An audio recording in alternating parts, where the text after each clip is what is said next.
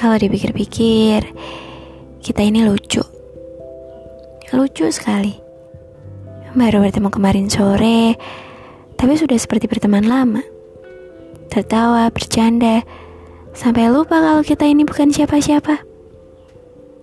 Cuma ya mungkin kebetulan apa yang kita rasakan ini sama. Sama-sama sedang patah hati. Sama-sama ditinggalkan sama-sama kehilangan jalan pulang karena sudah putus hubungan dengan orang yang kita sayang.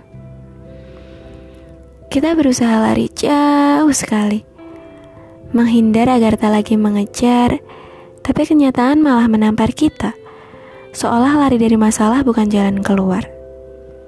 Memangnya, kalau enggak lari, mau gimana lagi?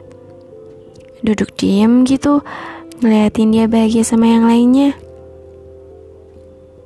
Tapi jujur, aku senang kita bisa ketemu.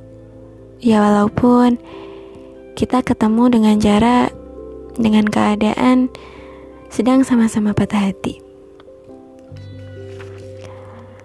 Tapi aku senang sekaligus takut.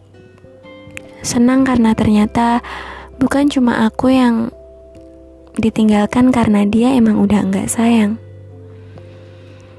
Takut, takut karena ternyata Rasa senang itu dengan cepat membuatku tenang dan nyaman.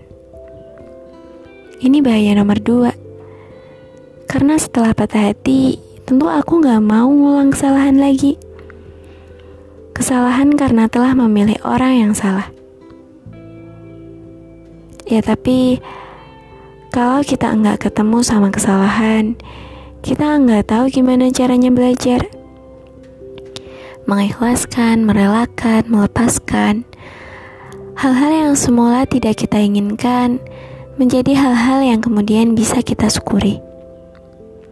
Karena kalau enggak patah hati, kita enggak tahu gimana caranya menata hati.